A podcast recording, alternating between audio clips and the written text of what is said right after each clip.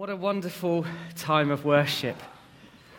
Well, I just have a few words. I feel God's put a few words on my heart this morning to share with you. If I have only got 150 pages of my preach, so we shouldn't be here for too long.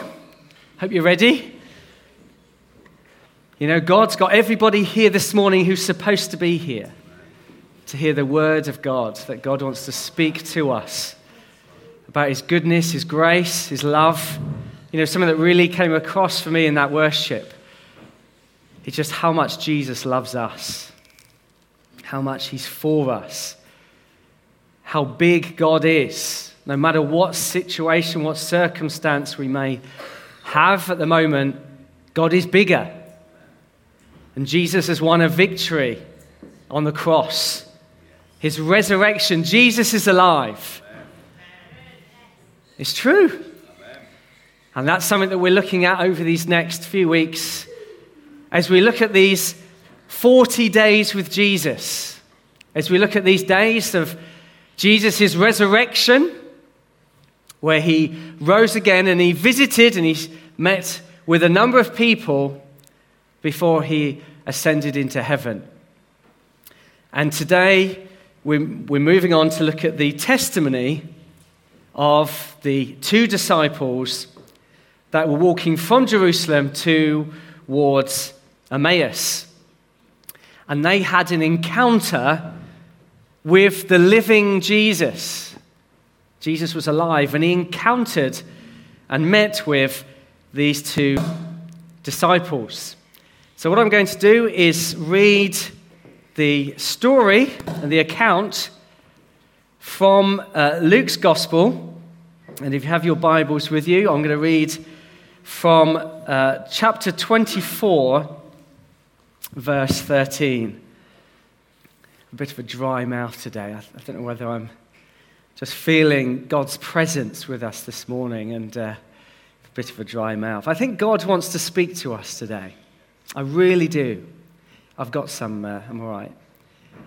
So, really, my prayer is that each of us would be open to hear God's word for us as He speaks to us through this passage. So, Luke 24, verse 13. Now, this is the same day that Jesus rose from the dead. Two of them, two of his disciples, were going to a village called Emmaus, about seven miles from Jerusalem. They were talking with each other about everything that had happened. As they talked and discussed these things with each other, Jesus himself came up and walked along with them, but they were kept from recognizing him.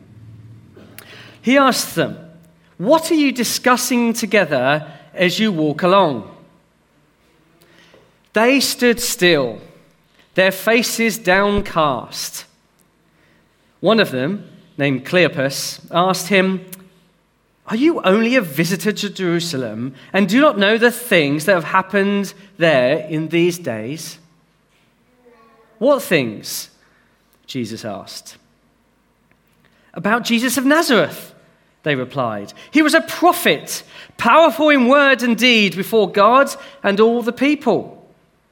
The chief priests and our rulers handed him over to be sentenced to death. And you know what they did? They crucified him. But we had hoped that he was the one who was going to redeem Israel. And what is more, it is the third day since all this took place. In addition, you know, some of our women, they amazed us. They went to the tomb early this morning, but you know what? They didn't find his body. They came and told us that seen vision of angels. You know, and these angels, they said he was alive. Some of our companions went to the tomb and they found it just as the women had said, but they didn't see him. Jesus said to them, How foolish you are, and how slow of heart to believe all that the prophets have spoken. Did not the Christ have to suffer these things and then enter his glory? And beginning with Moses and all the prophets, he explained to them what was said in all the scriptures concerning himself. As they approached the village to which they were going, Jesus acted as if he was going further. But they urged him strongly to stay with us, they said, for it's nearly evening. The day is almost over. So he went in to stay with them. Now, this is what happened. When he was at the table with them, he took bread, he gave thanks, broke it, and he began to give it to them. And then, at that moment in time, their eyes were opened. They saw Jesus for who he really was, and they recognized him. And then he disappeared from their sight. I mean, how gutting must that have been to recognize him and then he disappeared? They asked each other, and I love this line. Were not our hearts burning within us while he talked with us on the road and he opened up the scriptures to us? Were not our hearts burning within us? They had an encounter with the living Jesus, and something inside them, the revelation of Jesus, not that they knew it, but their hearts burned within them. And at that time, they got up, returned at once to Jerusalem, where they found the eleven disciples and those with them assembled together and saying, It is true. The Lord has risen and has appeared to Simon. And the two told what happened on the way and how Jesus was recognized by them when he broke bread. Wow. And there's a lot in this story that I'd like to unpack for you this morning. And one of the main points that's going to, the theme that's going to run through the next 20 minutes or so, is the fact that the disciples, for a significant amount of this testimony, this account, they did not recognize Jesus. They didn't see Jesus for who he was until the last moment. You know, and it's something that, that what we heard last week about Mary Magdalene, she didn't recognize him either at first. You know, it's funny that you know, they knew Jesus, well, she knew Jesus very well. And in fact, these disciples were probably with him a few days ago. But yes, they didn't recognize him. Jesus, who had walked among them, who was their leader, who had talked with them, they didn't recognize him. So, why is it that the disciples found it hard to see Jesus for who he was? Why didn't they see him. And I want us to think about this morning that, you know, I wonder if there are times in our weeks, in our days, in our, in our encounters with Jesus that sometimes our vision of him is a little bit blurred. I wonder whether our vision of Jesus cannot be that clear when it comes to seeing the resurrected Jesus today. So let's look at this particular account. We're told early on in this passage, in verse 16, that these disciples were kept from recognizing him. Now, it seems an interesting way for Luke to describe um, their disciples' response to, to seeing Jesus. One commentator suggests that it might be Satan keeping them spiritually blind from seeing him. Another, that God may be keeping them from seeing him as it's not Jesus' time for them to, to recognize him. Indeed, I, could, I would suggest there may be some truth in both of these suggestions, but I think a major part of these two disciples not seeing Jesus for who he was comes from inside the disciples themselves the disciples' very attitude to the present situation. The present situation that the disciples have found themselves in. their lack of faith of who Jesus was, their lack of understanding of God's purposes for the time and the place, why Jesus had to die on the cross. If this is the case, if it's looking at the disciples' attitude in themselves, I want to suggest three areas that may have caused the disciples to not see clearly of who Jesus was on this road. And the first, I suggest, is despair. If we look at uh, Luke 24, verse 17, Jesus asked them, What are you discussing together as you walk along the road? And um, what was the disciples' response? Well, we read that they just stood still and their faces were downcast. You know, there was despair in their hearts. You know, it's worse than your favorite football team losing on a Saturday afternoon. You know, they were distressed. They were, I thought that might have got more laughs than what it did. I am sure there were footballers amongst us. they're all, yeah, they're all in despair, absolutely. Did Arsenal win yesterday? Oh, did I play today? Okay. They were despair. They were downcast. They were upset. You know, the one person they thought was going to redeem Israel had just died on the cross. He was a great leader. You know, a few days ago, a few, he walked into Jerusalem where they were putting palm tree leaves down saying, Hosanna, the King of David. You know, they were downcast. This man who healed many people, he brought light, he brought hope, he brought confidence to those who were downcast themselves.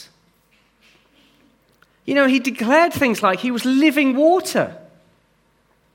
That if you looked to him, you would never be thirsty. He declared things like, I am the bread of life. Who comes to me would never go hungry. You know, this man was different. You know, he'd mix with the, the poor, the broken, the rejected. But then these two disciples thought he'd gone, never to be seen again. But you know, these two men were not looking at this through the eyes of the resurrection. They weren't expecting Jesus to rise from the dead. They even talk of the testimony of Mary saying that he was alive. You know, Dave Smith, who's the pastor of King's Church, he says this life is full of sadness and despair if there is no resurrection. As Christians, we believe in the resurrection is the power of our Christian lives. It is. The resurrection is the power of our Christian lives. The truth that Jesus is alive. And I just wonder whether today despair may be blurring some of our vision as we look to Jesus. You know, the resurrection promises freedom from the grip of despair. Freedom for every single one of us. If there's despair, if we know despair, the cross promises freedom from the grip that that can hold us in.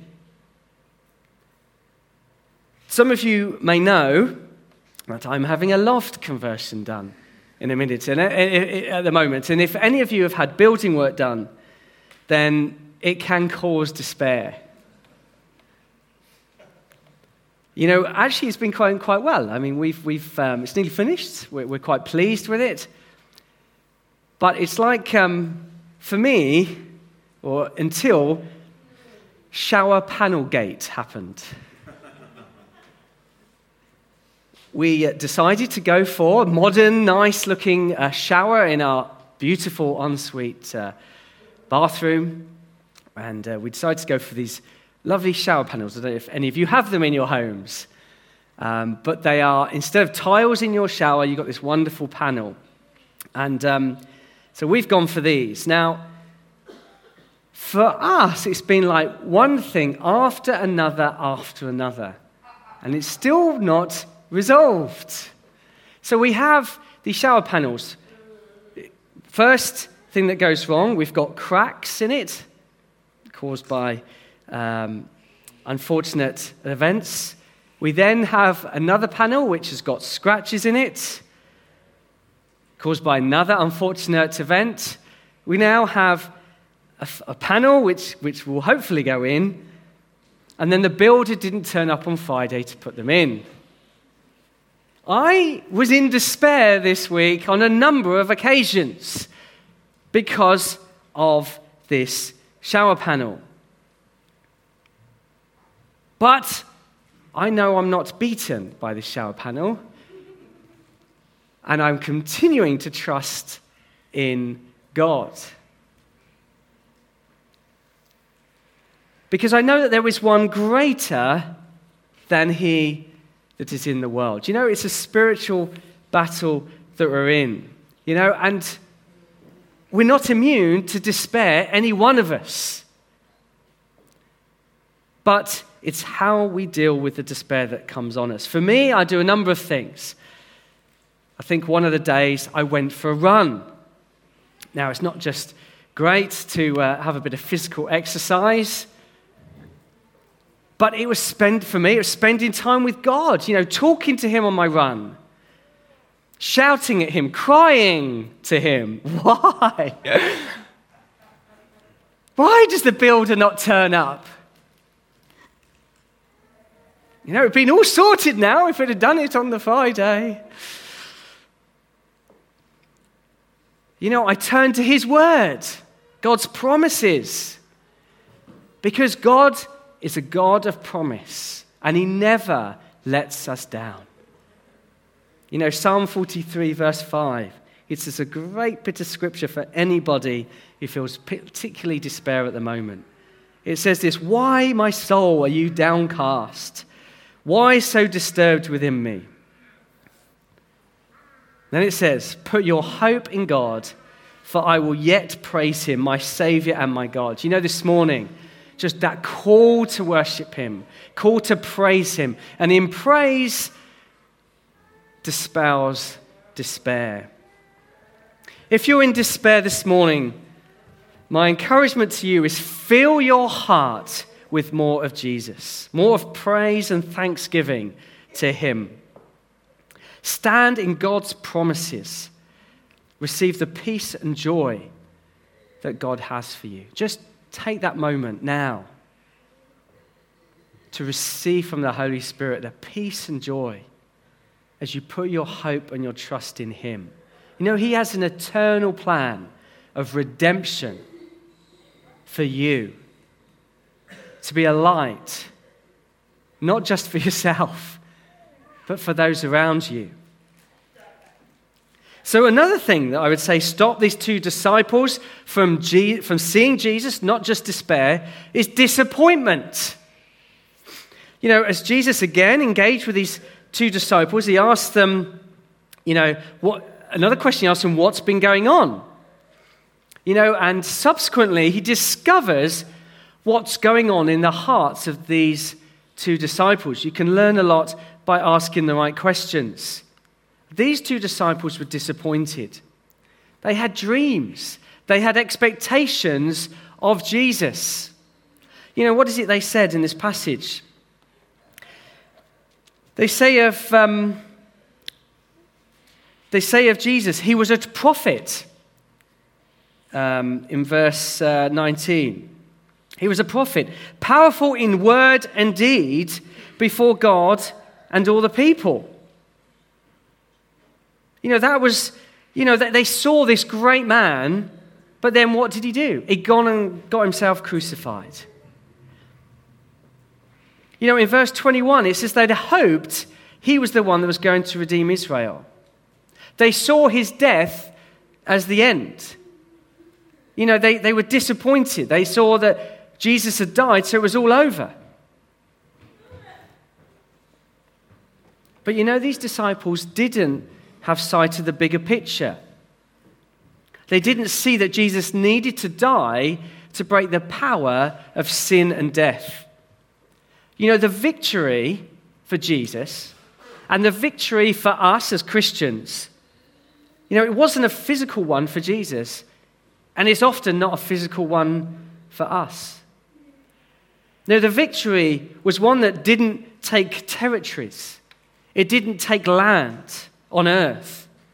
It was a spiritual one, and a spiritual one that freed mankind from the bondage of sin, Satan,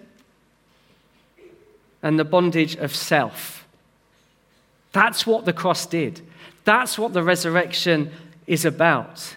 It's about setting us free from the bondage of sin, Satan, and self. And it's true for each one of us. As we put our trust in Jesus, these disciples were disappointed that things hadn't worked out how they expected. And I wonder sometimes whether we can be disappointed. You know, I wonder whether that can really sometimes stop us seeing Jesus for who he really is, for who he truly is. You know, disappointment of that things haven't quite worked out. You know, maybe there's heartache, challenges in our job situations. You know, family disagreements, breakups.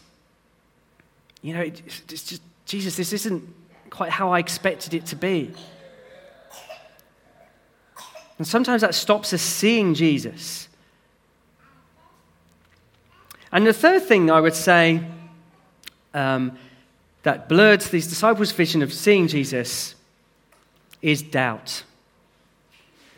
If we move on to verse 22, the, the disciples are sharing reports of, of Jesus being seen um, by different people.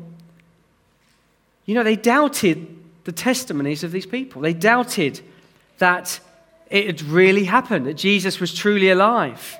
It had blurred their vision of seeing the truth that Jesus was indeed raised from the dead. You know, we can very easily doubt the, that the, there was power that raised Jesus from the dead. That, the, that it actually did happen. You know, I think sometimes in our hearts,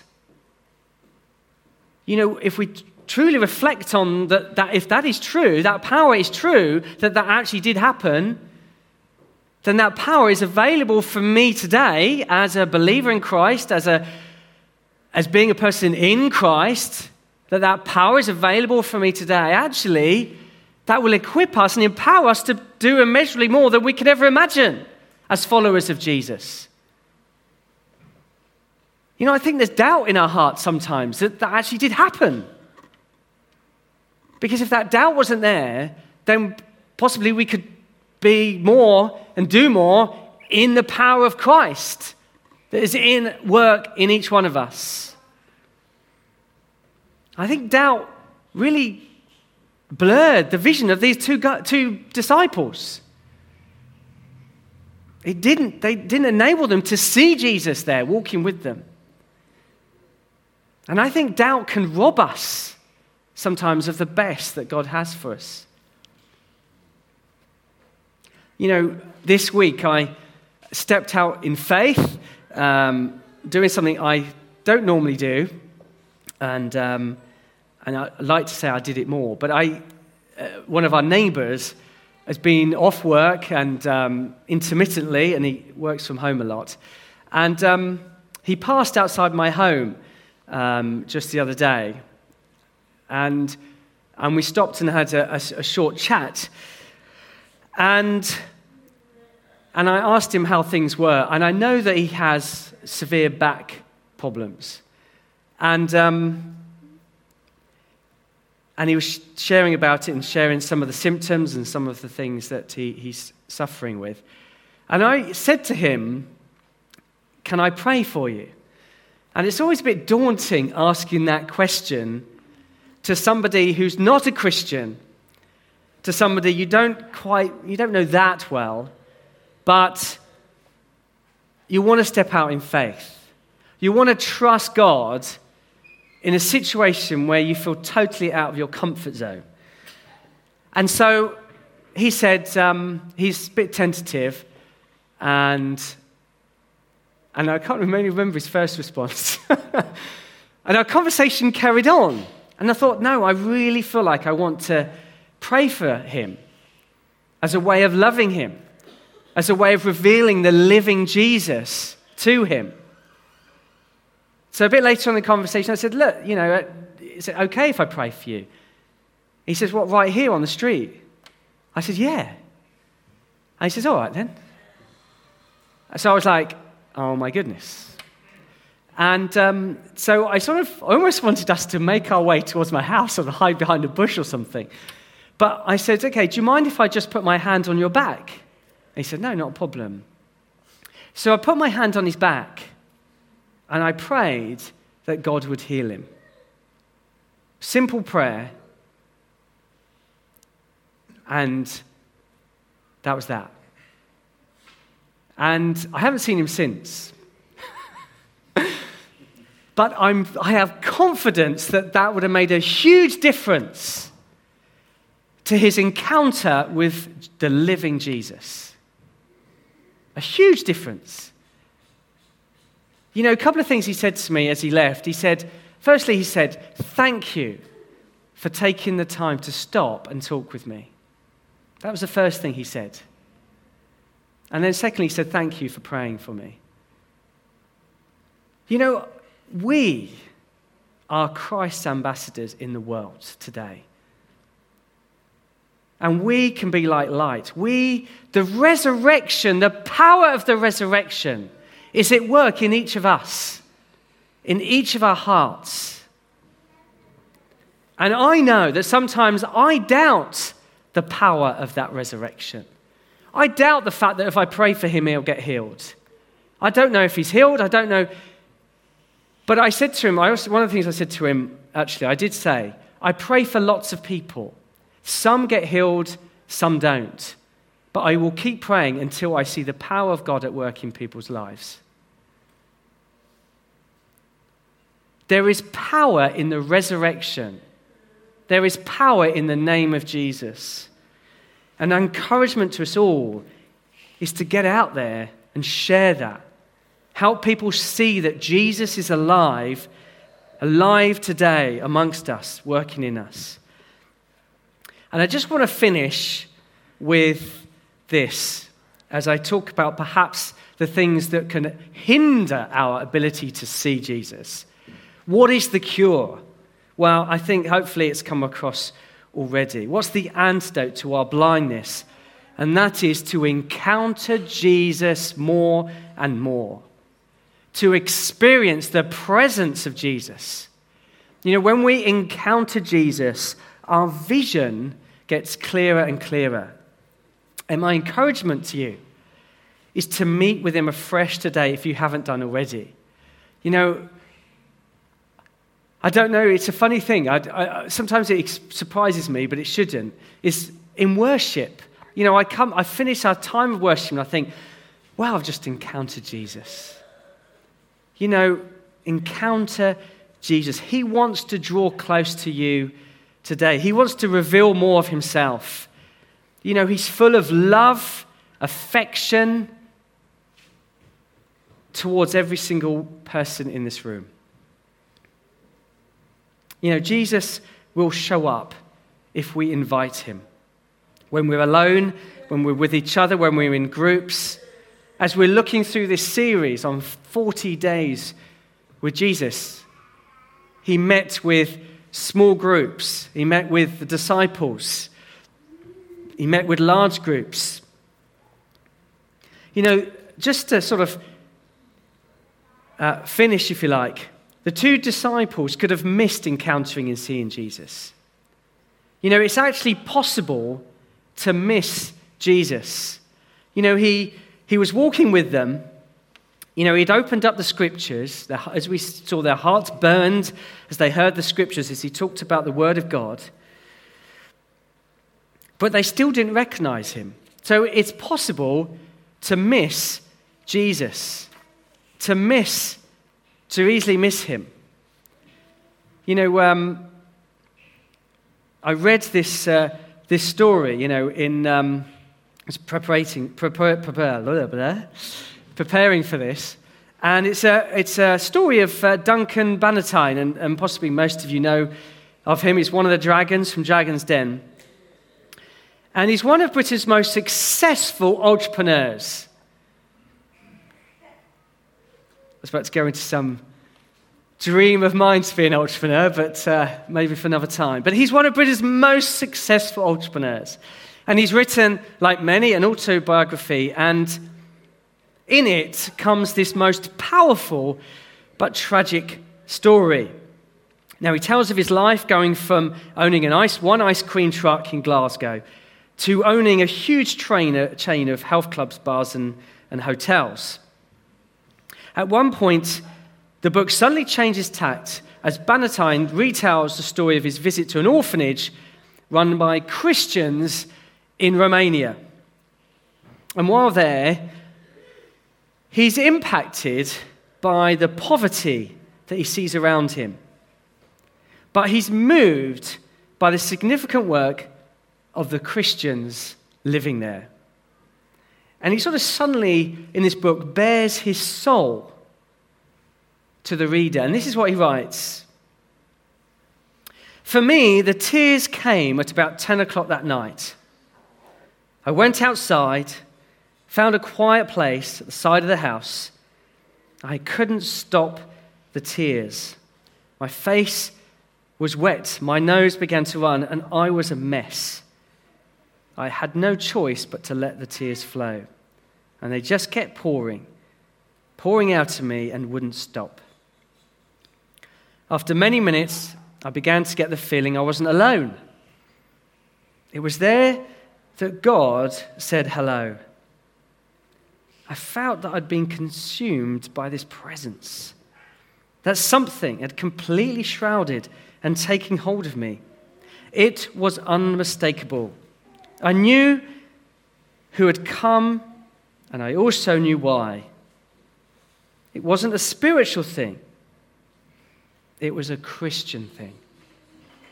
And I felt I was being told, You've arrived, join the faith, be a Christian. This is it. It was profound, and I stood there stunned, considering the offer and thinking about what it would mean. I knew I wanted to keep on making money, and I also knew I wanted to carry on doing all the things I wasn't proud of. I knew I was never going to be this totally Christian guy going to church on Sundays. So I said, No, I'm not ready. And God said, Okay, and disappeared. A very sad story.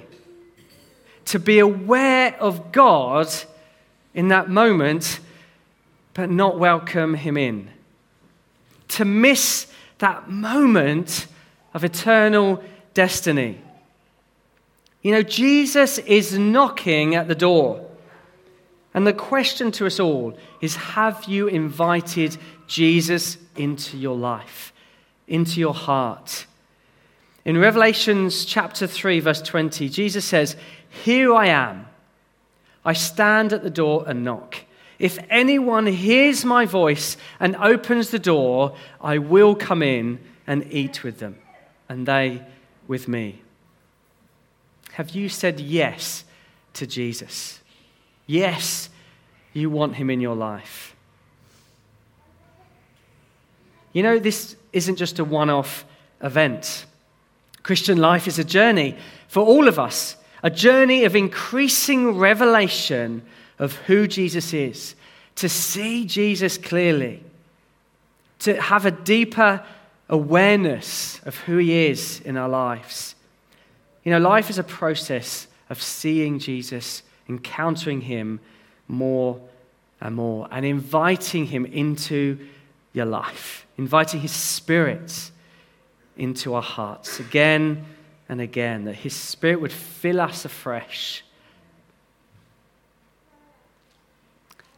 I think I'm going to stop it there in just one moment, but I will say one thing, and this is it. You know, there's two further ways our vision can be made clearer, and they are these. Firstly, reading the Bible. Da da. And secondly, breaking of bread. And I just want to pull out these two points because they're in the passage itself. Jesus, you know, unpacks who he is to these disciples by quoting scripture or by, by telling about the scripture of what happened with Moses, beginning with Moses and all the prophets. You know, Jesus uses the word of God, and that's what burns in these two disciples' hearts. And if you don't know this already, and I'm sure many of us do, but the Word of God is the place where our hearts will burn with the truth of who God really is. And we need to be steeping ourselves in the Word of God. We need to be reading it. We need to be breathing it. We need to be dreaming about it. This needs to encapsulate, whatever the word is, encapsulate. Our hearts, like nothing else. You know, if you're reading books but not reading this, put the books down and pick this up. Because this will give you that wonderful truth that will empower you and equip you for the life that God is calling you to. You know, read it with others if you find it hard. Read it with your children. Help them be hungry for the Word of God because it will help them see Jesus. And finally, you know, the, the, very thing that opens these disciples' eyes is the breaking of bread. Breaking of bread. As soon as he broke bread and gave it to these disciples, their eyes were opened. You know, and there's, there's a few things in this that helps us see Jesus. You know, there is the, if you like, the contrast between the very, when was the very first time that eyes were opened in the Bible? It was Adam and Eve in the garden. And what happened? Their eyes were opened to their nakedness and shame when they ate the apple. And what a great contrast here that when they eat the bread that Jesus breaks, their eyes are opened to the truth and the glory of who Jesus was. Isn't that wonderful? That the very thing that disqualified them, their eyes are now open to the truth and the wonderful power of Jesus. The curse that came with the first act of disobedience was now reversed as they break bread with Jesus, as they take bread in obedience to who Jesus is, as we lay our lives down to Jesus. We get to become who God's called us to be. We get to come to know the fullness of what it means to be wonderful, loved children of God. And that is what we are. This is the promise when we take communion, when we break bread together. Our vision of Jesus, of seeing him and the cross and the power and the death that he did to set us free becomes clear. You know, what a wonderful, wonderful truth. And then finally, this is my very, very last point. How did the disciples respond when their eyes were open, when Jesus disappeared, what did they do? They went back to Jerusalem. Their hearts were filled with this wonderful truth that Jesus actually is alive. All of a sudden, their eyes were opened. They wanted to share it with others. And the challenge for us all is how much are you gripped with the truth of the resurrection, the risen Jesus, that we want to share that with others. Hallelujah. There you go. I'm going to stop there. So the band's going to come up. Let's all stand. I'm going to pray for us, and then we're going to respond through this song, use this song as a way of responding to what the Lord may have been speaking to you about this morning as you respond to Him. Jesus, I thank you for your word. I thank you for how you revealed yourself to these two wonderful disciples walking to Emmaus on that day. Jesus, I just pray for anyone here that may have found despair, disappointment, or doubt, things that have hindered their vision of you. I just pray, Jesus, break them off people now, I pray. That people would be set free, that people would just say, Come, uh, will come, into, come towards you and see you clearly and know the freedom that can be found in the resurrected Jesus. And I just pray for anybody here, Lord, who has never made that decision to walk with you, to follow you, to make that decision today, to take that step of faith and say, Yes, Jesus, I want you to be Lord of my life. I want to give my life to you. I want to receive you into my heart. And Lord, I just pray for all of us that we would see you clearly more and more throughout this week, throughout this year. Jesus, we love you. Amen.